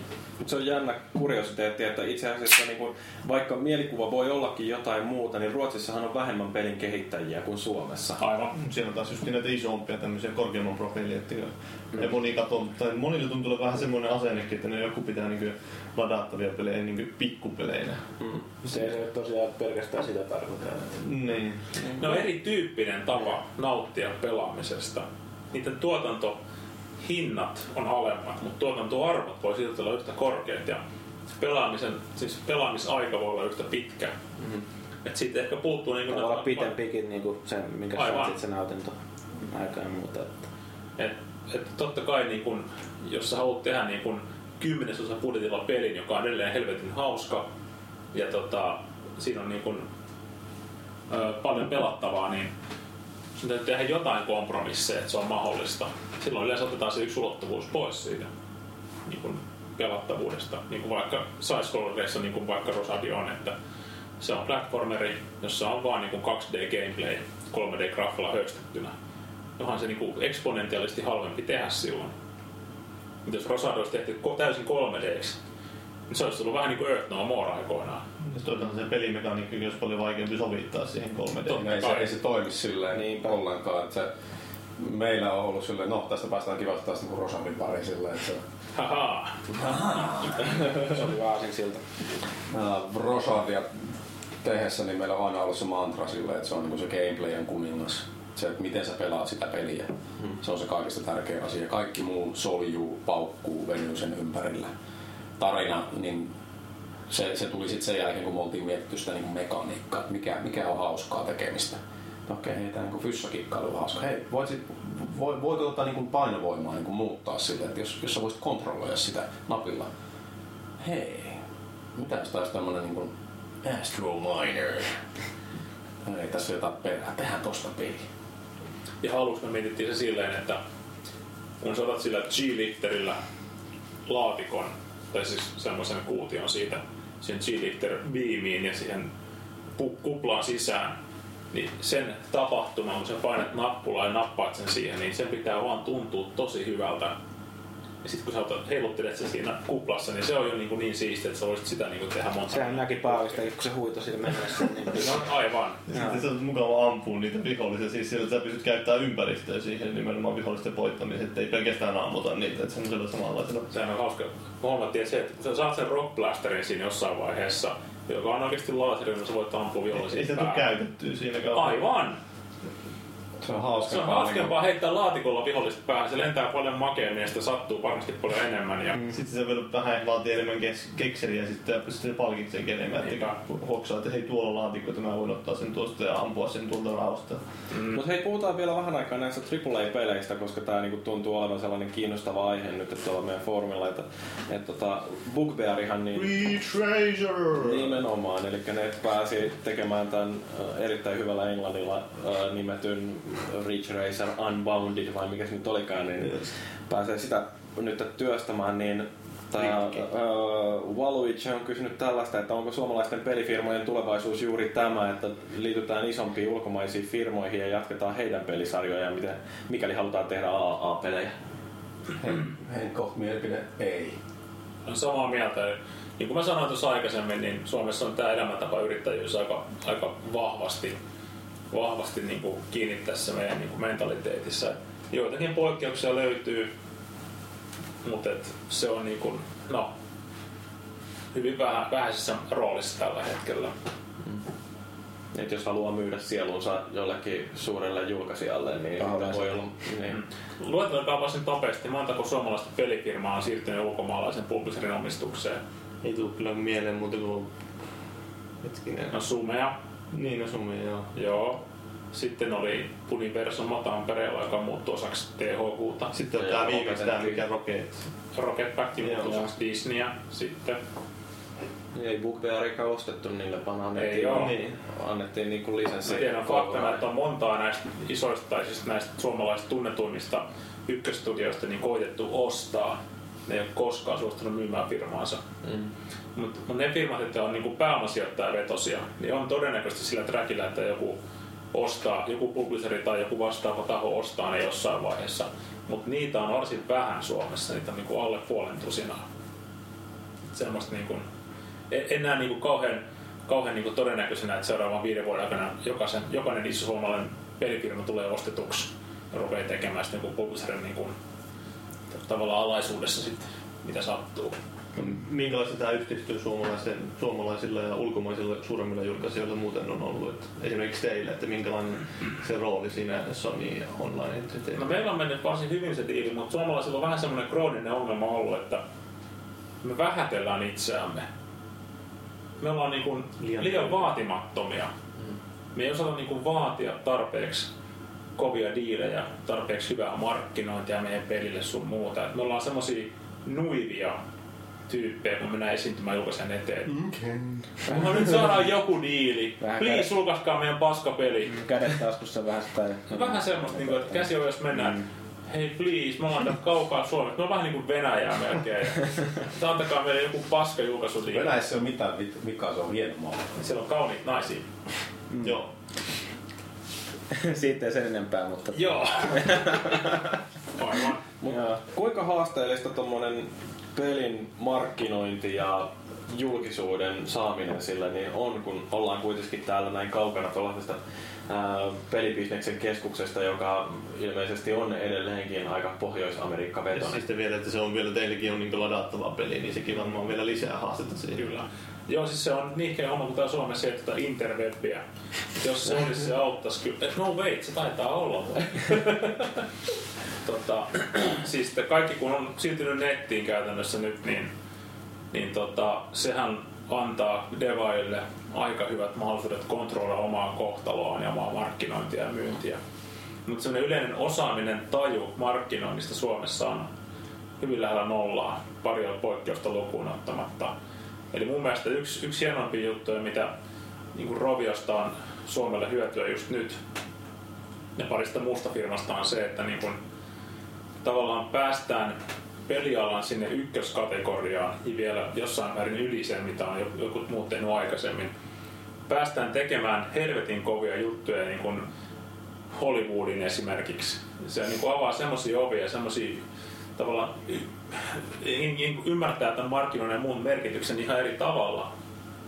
Ilman markkinointia niin hyväkään peli ei myy keskimäärin. Ihmiset ei voi ostaa sun peliä, jos ne tiedät, että se on olemassa. Niin, niitähän on monia sellaisia tapauksia, niin kuin ihan myös monia niin tämmöisiä ulkomaalaisia pelin kehittäjiä, mitkä on niin silleen pukattu vaan suoraan markkinoille. Silleen, näkee ensimmäisen kertaa, kun se ilmestyy sinne live arcadeen, että ai tämmönen peli on niin olemassakin. Aivan. Peli on periaatteessa tosi hyvä ja laadukas ja muuta, mutta sit se ei, ei kukaan kuulu mitään. Niin.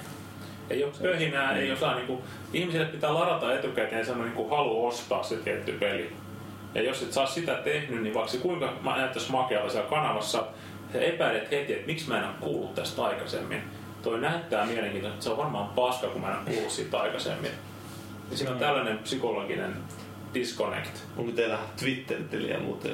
Oo. No, no, mietin siis kaikki tää webbimarkkinointi sun muu on meillä vähän niinku lastenkeimistä äsken firmassa vielä valitettavasti. Et kannattaa muistaa, että kolme viikkoa sitten meidän webbisaitilla oli yksi GIF-image. Ja mitään muuta julkista presenssiä meillä ei ollut. We are hard at work, lukisevat. Niin. Oliko se itse asiassa sama kuva sitä Earth No Moresta vai ei? Se oli silloin jossain vaiheessa, kun se projekti oli aktiivinen, niin siellä oli pari screenshottia siitä, mutta sitten sit oli pitkä hiljaisuus. Nyt se oli jo huomattavasti enemmän. Nyt siellä on, joo. Nyt siis meillä on rochard the game dot com myöskin, mistä löytyy sitten traileria, screenshotit sun muuta. Twitter-akkontti löytyy ja Facebook ja YouTube-kanavat, että... Nyt vetää Googleen, Googleen pistää Rochardin, niin sieltä rupeaa tulla aika, aika niin kuin miellyttävän määrä itteä silleen, että me ollaan tässä tehty niin kuin jalkatyötä aika hurja määrä tässä niin kuin kuukauden parin sisään. Että aivan. Mehän, mehän niin kuin vasta julkistettiin niin kuin Rochard-projektina ää, San Franciscossa kaksi viikkoa sitten. Se oli hauska, kun mä kirjoitin sen ää, esikatsauksen tuohon Rochardin silloin joskus. Uh, mitä siitä on muutama viikko sitten, niin silloinhan tätä Rochard Game domailia, niin siellä ei löytynyt vielä yhtään mitään. Että, että mm. Mä olin varmaan ensimmäinen, joka kirjoitti mitään niin kuin, äh, lukemisen arvosta. Sä olit ensimmäinen. Sä, sä, sä et ollut varmaan, vaan sä olit. Yes. Ne. Harmits oli suomeksi, niin kukaan ei osannut lukea. Ne. No, Google Translate hoitaa. Niitä okay. löytyy näitä, kun tekee jotain arvioita, että siellä on jotkut niin nämä ulkomaalaiset tyytyisiä, että ei tarvitse kääntää englanniksi, että ne, me vedetään Google Translateillä, niin mm. selvittää, että mitä te olette kirjoittanut. Selvä. Suomen kieli kuulostaa aina hyvältä. me, meillä on tässä niin taustavaikuttajia tässä kuviossa, niin iso kasa sijoittajia, rahoittajia ja, ja tota, yksi niistä edustaa tämmöisiä mainos, mainostoimistoalan guruja ja veteraaneja, jotka on tehnyt webbimarkkinointia muun muassa tosi paljon. Semmoinen firma nimeltä kuin Mediatonic, jotka on myös rahoittanut meidän toimintaa. Ja tota... Terveiset Tanumatille ja Markalle. Aivan. Niin, tota, nä- näiden kavereiden sun muiden ihmisten kanssa tässä ollaan just mietitty sitä, että miten niin kun kannattaa tämmöisen firman tässä vaiheessa niin kun sitä online-presenssiään kehittää. Ja meillä on kyllä siihen hyvin selkeät sävelet tiedossa, että tänä vuonna tullaan kyllä nostamaan meidän Google Search Engine rankkeja ja sun muita niin kuin raivokkaasti. Me ollaan niin vastaamataan kohdassa yksi kaksikymmentä askeleen planista. Mm. Se on yksi, yksi tärkeimpiä päätöksiä, mitä me tehtiin, oli se, että niin me lähdetään hakemaan sitä markkinointiosaamista niin ulkomailta. Silleen, että niin nimenomaan tämä P R-osasto. Kaverit nimeltä Sandbox Strategies niin tuota, hoiti meille kaikki kaikki P R-hommat niin tuota, G D C:ssä ja niin ne avasi meille ne kaikki ovet, mitä me tarvittiin, että me saadaan sitä näkyvyyttä. Tällainen pikku, pikkupulju jostakin täältä pohjoisesta, niin tuota, hirmu, hirmu vaikea saada niin uskottavuutta, mutta sitten kun sulla on oikeat kaverit kertomassa omille kavereille, että hei, tässä on muuten ihan, ihan ok peli, testattiin ja pelattiin, että tuota, mm. tulkaas katsoa. Sehän meni silleen, että me tuota, otettiin yhteyttä tähän sandboxiin, eli hiekkalaatikkoon. Tota, Tomas Puhan kautta. Tomas Puha pelaa. Tomakselle terveisiä. Kyllä. Sanoit, Tomas on hieno mies. Ottakaa yhteyttä näihin kavereihin, ne on tehnyt Rockstarilla aikoinaan Max Paynein markkinointi. Mä otin, että all right. Ja tota, otettiin yhteyttä, niin sanoin, että ihan kiva. Meillä on näitä asiakkaita tässä jo aika paljon, niin kuin Sega esimerkiksi. Se Remedy itse asiassa on heidän asiakas. Ja tota, ne sanoi, että me ei ihan mitä tahansa pikkupelifirmaa oteta asiakkaaksi. Että ei me olla teistä hirveästi kuultu aikaisemmin, että voitte sitten tota, niin, toimittaa sen teidän pelin tänne, niin me katsotaan sitä ensin. Don't call us, we'll call you. Aivan. Mä oltiin siinä vasta, no eihän sit oo mitään ongelmaa. Pantiin peli sinne ja ne pelasi ja ne soitti meille, että todellakin halutaan edustaa teitä. Ja tota, me saatiin kielessä semmoset palaverit niitten kavereiden avulla aikaisemmin, jos ite, ite ikinä saatu. Ehkä tämän jälkeen voidaan jatkossa saada, mutta se niin avasi sen pelin tavallaan. Me veitiin I G N, Game Informeria, GameSpotia ja kaikkien niin naaman eteen suoraan. Ja ne kaikki tiipit tuli katsomaan peliin, ne pelasi sitä ja kirjoitti helvetin positiivista previewit siitä, että ei olisi onnistunut ilman niin osaavaa P R-firmaa. Että joskus auttaa se, että on vaan yksinkertaisesti perkeleen hyvä. Sekin auttaa. Paras. Se, että sä tunnet, sä tunnet ihmisiä niin kuin Tomas Puha, niin se auttaa. Sielläkin on ilmeisesti ihan hyviä kontakteja. Tomas Puha, anteeksi. Puhan Tuomas. Puhan terveisiä! Joo, anna anteeksi meidän haastattelu tuolla kolme D-tilaisuudessa. Joo, no. ei, ei, ei sit se menee. Ei mitään. Siis hei, puhuu tästä näin, että äh, niin kun se näkyvyys siellä kanavassa, että pelkästään se, että on siellä, niin se ei auta. Ää, nyt ei tietysti, nyt tota, niin, ä, Nintendohan ilmoitti, että niitä ei kauheasti kiinnosta tehdä demoja noista kolme D S-peleistä. Että, niin, niin, ä, mikä teidän kantaa tähän, että meinaatteko te tehdä Rochardissa jonkinnäköisen demon? Sitä ollaan mietitty paljon. Siitä on keskustelu Sony Onlinein kanssa parhaillaan meneillään. Virallista päätöstä asiasta ei vielä ole, eikä sitten ole mitään kommunikoitu julkisuuteen, joten mä en tänne enempää siitä pysty sanomaan, mutta mä oon itse sitä mieltä, että demot kautta trialit on tosi tärkeitä. Epävirallisesti voi sanoa, että se on hyvin todennäköisesti tulee. Niin, off the record, silleen, että se ei tule mitenkään niin kuin julkisuuteen nyt tässä. Joo, me ei kerrota kellekään. Aivan, hyvä.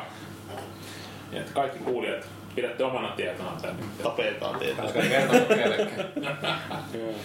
Mutta mun mielestä demot on tärkeitä, koska saat siinä hyvän maisterin siitä pelistä. Mikään video, mikään screenshot ei kuitenkaan loppupeleissä kerro sulle siitä gameplaystä tarpeeksi. Toisaalta demonkin pitää osata suunnitella oikein, ettei pistetä, jos ei monissa peleissä pistetään tyyliin semmoinen kauhean tyylissä tutorial-osio vaan siihen demoon, että niin, sitä ei saa kauhean hyvää kuvaa. Sä muuten pelasit meidän tutorial-osion läpi, miltä se tuntui? No sehän just siinä, että se ei kauheasti tuntunut tutorial-osiolta, kun ei siinä... Niin, se ei ollut mikään työ. Se oli tutorial-osio, niin. Mikä sä pelasit, se, sulle opetettiin kaikki. Joo. Kontrollit. Ja kyllä siinä vähän tuli välillä semmoista neuvoa, että hei näin sä pystyt tekemään, mutta ei ollut semmoista niin kuin josikin, mutta kauheita rautalangasta vääntämistä, että mm. se tunt... Niin. Me no. oletetaan, että sulla on aivot ja sä osaat käyttää. Niin. Ja se aika loogisia oli kuitenkin ne yleensä ne pulmat tilanteet.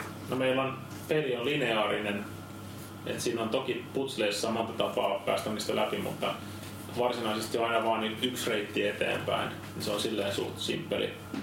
Simppeli niin kuin peli tossa mielessä, että se on helppo pelata sitä, sitä kautta läpi. Se on helvetin hauska. Paras. Kyllä se hauskauden näytti, katoin vierestä kun Paavi pelasi. En antanut sun kokeilla. Ei, mä en uskaltanut tulla enää sen siinä vaiheessa, kun tonne suorattu kehuun niin paljon. Näitä Paavi murisi siinä. Yritti vähän ottaa se Xboxin ohjaan kädessä. Niin kuin koira, jolta yrittää viedä luutua. Älä sano Xbox ohjaan, se on Pleikka kolme peli nyt. Etkö sä pelannut sitä P C-llä enhän? Ei, mä pelasin sitä GameCubella. Joo, mut hei, minkälainen projekti toi Rochard on ollut sillä, että kuinka paljon teillä on ollut porukkaa tässä eri vaiheissa tekemään? Se on ollut, miten se... Kuinka paljon on ollut ulkomaista porukkaa? Parhaimmillaan meitä oli tuhat ihmistä. No, en tiedä.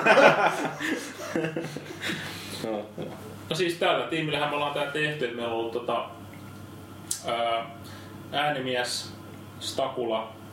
Terveiset Stakulalle Intiaan. Hieno mies. Stakula muuten. Eikö sillä oli joku oma semmonen kännykkäpelikin, mitä se...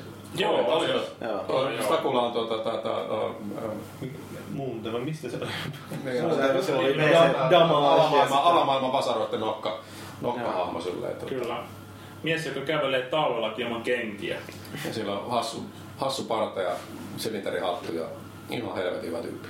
Hieno mies.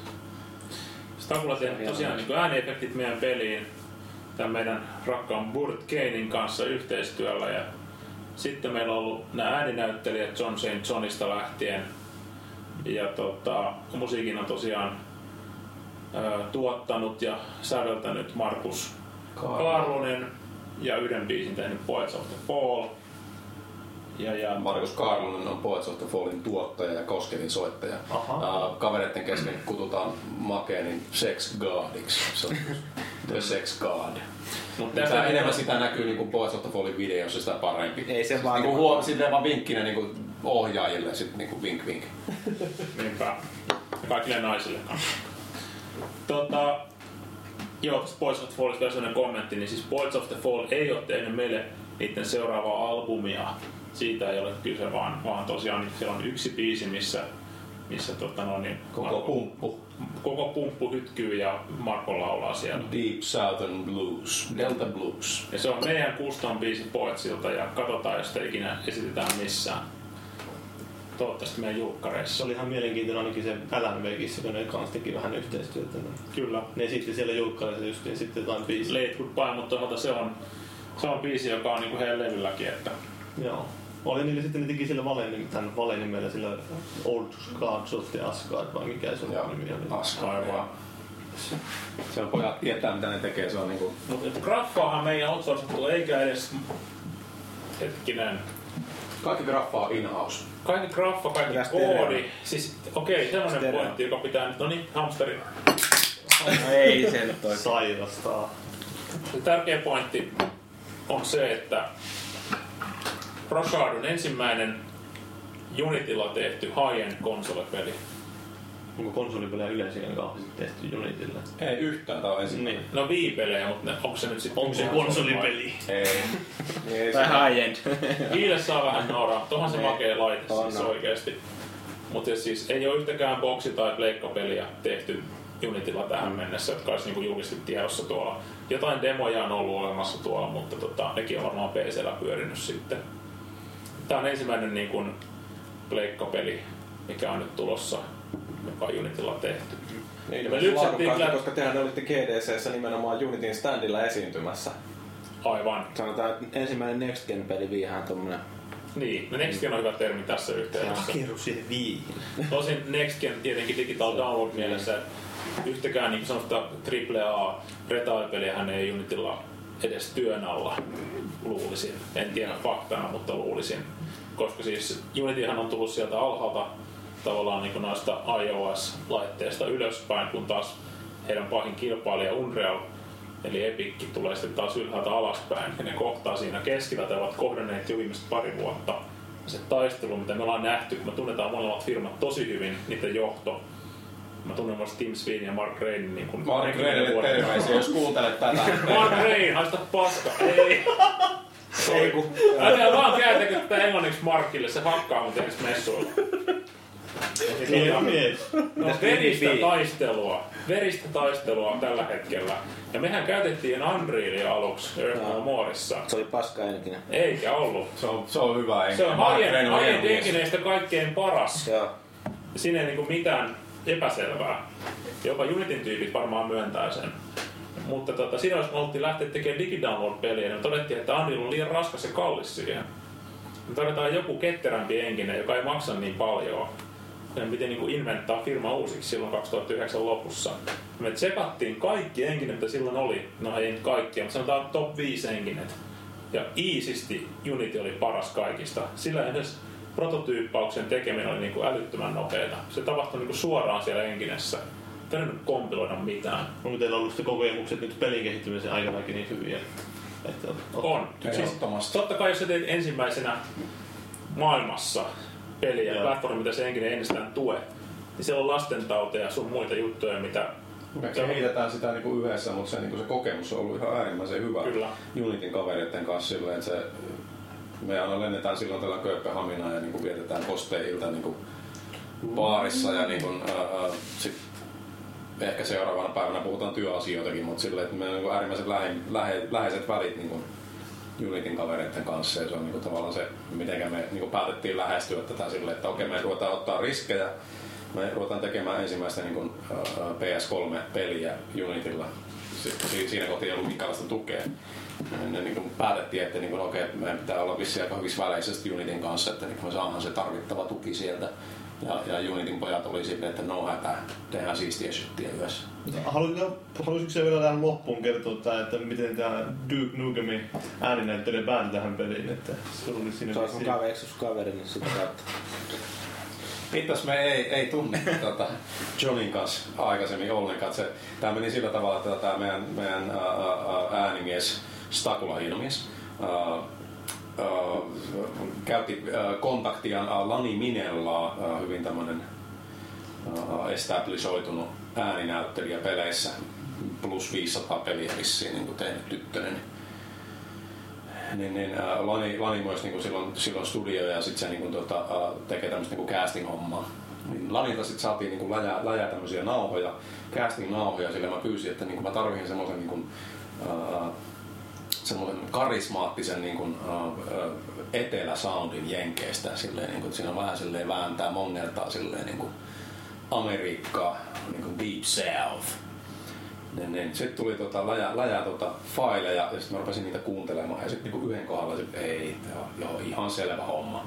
Et, niin kuin, ihan loistava soundi, karismaattinen, aksentti menee just siististi mongertaa, oikein kun mä oon muuten Savosta, Pohjois-Savosta alun perin.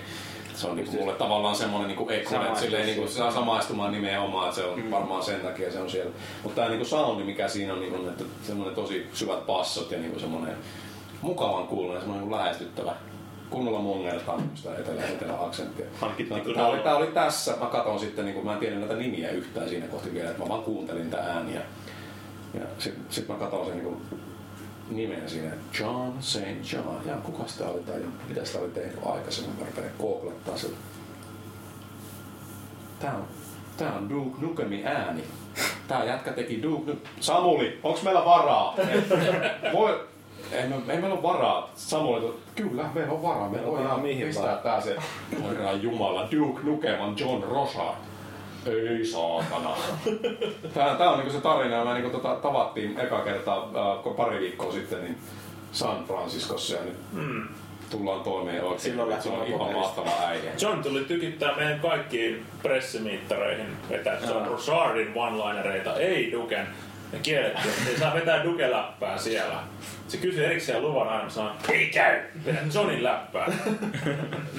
Mutta että riittää sitten kuitenkin sellaisia one-linereita Rochardilla, että... Ihan varmasti. Riittää kyllä. Kun pelaatte pelin läpi, onko parempi olette kaikki. Onko parempi kuin Dugella? No me, me tähätään tommosen niinku kymmenen kaksitoista-vuotiaiden age ratingin, että ei ne ihan sitä niinku no silmien, silmien repimistä ja aivoihin kusemista oo silleen. Ei, no, siinä mielessä se jouttiin vähän tinkiin, mut eiköhän siellä muutama niinku muistettava hetki. Sanotaan näin, että jos sä kuulet sitä läppää siellä pelissä, niin et sä välttämättä tiedä, että se on John Saint John. Se osaa mm. muuttaa ääntään niin paljon. Huomasin kyllä tuossa pelissäkin, ettei se lähellekään samalta kuulosta kuin Doom. Ei sitä Nukemiksi niinku suoraan tunnistanut siitä tosiaan. Että... Sehän on vain hyvä asia. No, silloin, silloin kun tota, aloitettiin tekemään tätä projektia, mä ohjasin nämä äänisessiltä täältä Helsingistä Skaakin kautta San Diego ja Los Angelesiin, niin tota, me, me niin istuttiin tovi, tovi silleen, niin kuin studiossa Johnin kanssa, sitten niin kuin haettiin ja mietittiin sitä. Se ei itse asiassa hirveän kauan kestänyt silleen, että niin kuin John on asunut aikanaan niin kuin etelässä, Jenkeissä. Niin se niin osasi osas sanoa tai niin puhua niin tämän aksenttia niin välittävästi, että se oli, mm. se oli suhteellisen tuskaton prosessi silleen. Yksi esimerkki silleen, niin kuin, we're in business, sanotaan normaalisti Jenkeissä, mutta etelässä se sanotaan, että we're in business. Oikeasti? Kyllä. Ja se on meidän pelissä muuta. We're in business. Okei, okay, mä luulen, että meillä alkaa aika olla sillä lailla lopussa, että voitais ruveta tässä näin vetää pilejä pussiin ja tota niin... Öö, haluatteko te sanoa jotain vielä tähän loppuun? Terveisiä KonsoliFINin kuulijoille. Tai terveisiä jollekin muille hienolle miehille. Terve kaikille KonsoliFINin mies- sekä naispuolisille kuulijoille. Äiti, lähetä rahaa. Takki tyhjää. Okei, okay, tota, kiitoksia Bert ja Samuli, kiitoksia Maagiset ja Paavi. Mä olin Jyri ja tää oli KonsoliFIN podcast tällä erää ja ensi viikkoon asti muistakaa, että soditaan kiltisti.